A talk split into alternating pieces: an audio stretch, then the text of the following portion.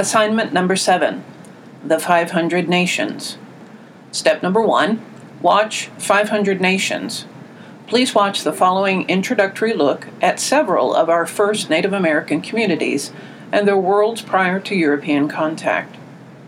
Step number two Read 1491 New Revelations of the Americas before Columbus. Written by Charles Mann. Step number three Complete the discussion board assignment. Your discussion board responses must be submitted to both SafeAssign and the discussion board. See the SafeAssign link below. Most of us know, or think we know, what the first Europeans encountered when they began their formal invasion of the Americas in 1492. A pristine world of overwhelming natural abundance and precious few people. A hemisphere where save perhaps for the Aztec and Mayan civilizations of Central America and the Incan state of Peru, human beings indeed trod lightly upon the earth.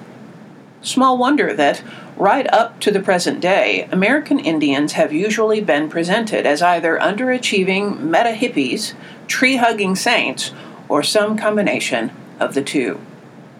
The trouble with all such stereotypes, as Charles C. Mann points out in his marvelous new book, 1491 New Revelations of the Americas Before Columbus, is that they are essentially dehumanizing.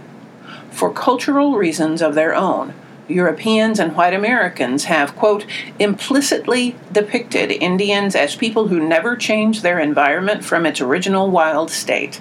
Because history is change, they were people without history. However, instead of a community devoid of impact on the Americas, Mann argues the following in his book. In 1491, there were probably more people living in the Americas than Europe. Certain cities, such as Tenochtitlan, the Aztec capital, were far more greater in population than any contemporary European city. Furthermore, Tenochtitlan unlike any capital in Europe at that time, had running water, beautiful botanic gardens, and immaculately clean streets. The earliest cities in the Western Hemisphere were thriving before the Egyptians built the Great Pyramids. Pre Columbian Indians in Mexico developed corn by a breeding process so sophisticated that the journal Science recently described it as man's first and perhaps the greatest feat of genetic engineering.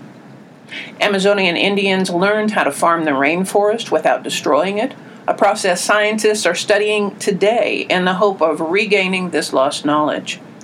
Native Americans transformed their land so, so, so, completely that Europeans arrived in a hemisphere already massively landscaped by human beings. What man is most interested in showing us is how American Indians, like all other human beings, were intensely involved in shaping the world they lived in. He is sure that many, though not all Indians, were superbly active land managers. They did not live lightly on the land. Just how they did live, so long uninfluenced by the vast majority of the world's population in Africa and Eurasia, forms the bulk of his fascinating narrative. As a result, what emerges is an epic story with a subtly altered tragedy at its heart. For all the European depredations in the Americas, the work of conquest was largely accomplished for them by their microbes, even before the white men arrived in any great numbers. The diseases brought along by the very first unwitting Spanish conquistadors, and probably by English fishermen working the New England coast, very likely triggered one of the greatest catastrophes in human history. Before the 16th century, there may have been as many as 90 to 112 million people living in the Americas, people who could be as different from each other as, quote, Turks and Swedes, but who had cumulatively developed an incredible range of natural environments, from seeding the Amazon basin with fruit trees to terracing the mountains of Peru. Even the term New World may be a misnomer. It is possible that the world's first city was in South America. Then, disaster. According to some estimates, as much as 95% of the Indians may have died almost immediately on contact with various European diseases, particularly smallpox. That would have amounted to about one fifth of the world's total population at that time, a level of destruction so unequaled before or since. The exact numbers, like everything else, are in dispute, but it is clear that these plagues wreaked havoc on traditional American societies. European misreadings of America should not be attributed wholly to ethnic arrogance. These quote unquote savages, most of the colonists saw, without ever realizing it, were usually the traumatized, destitute survivors of ancient and intricate civilizations that had collapsed almost overnight. Even the superabundant nature the Europeans inherited had been largely put in place by these now absent gardeners, and had run wild only after they had ceased to cull and harvest it. In the end, the loss to us all was incalculable.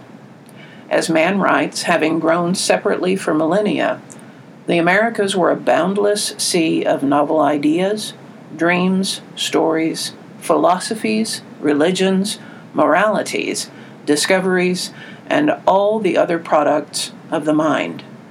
Few things are more sublime or characteristically human than the cross fertilization of cultures. The simple discovery by Europe of the existence of the Americas caused an intellectual ferment how much grander would have been the tumult if Indian societies had survived in full splendor. How much of the assignment in this assignment is new to you? For many of you, almost all of it will likely be a revelation. Why do you think this is, and what purpose do you believe it has served to omit these civilizations as part of our uniquely American foundings? Please post an initial posting to these questions of at least 150 words, and then reply in two or three sentences to at least three other students' initial postings. If you are unsure how to use Discussion Board, click the Tools tab on your left.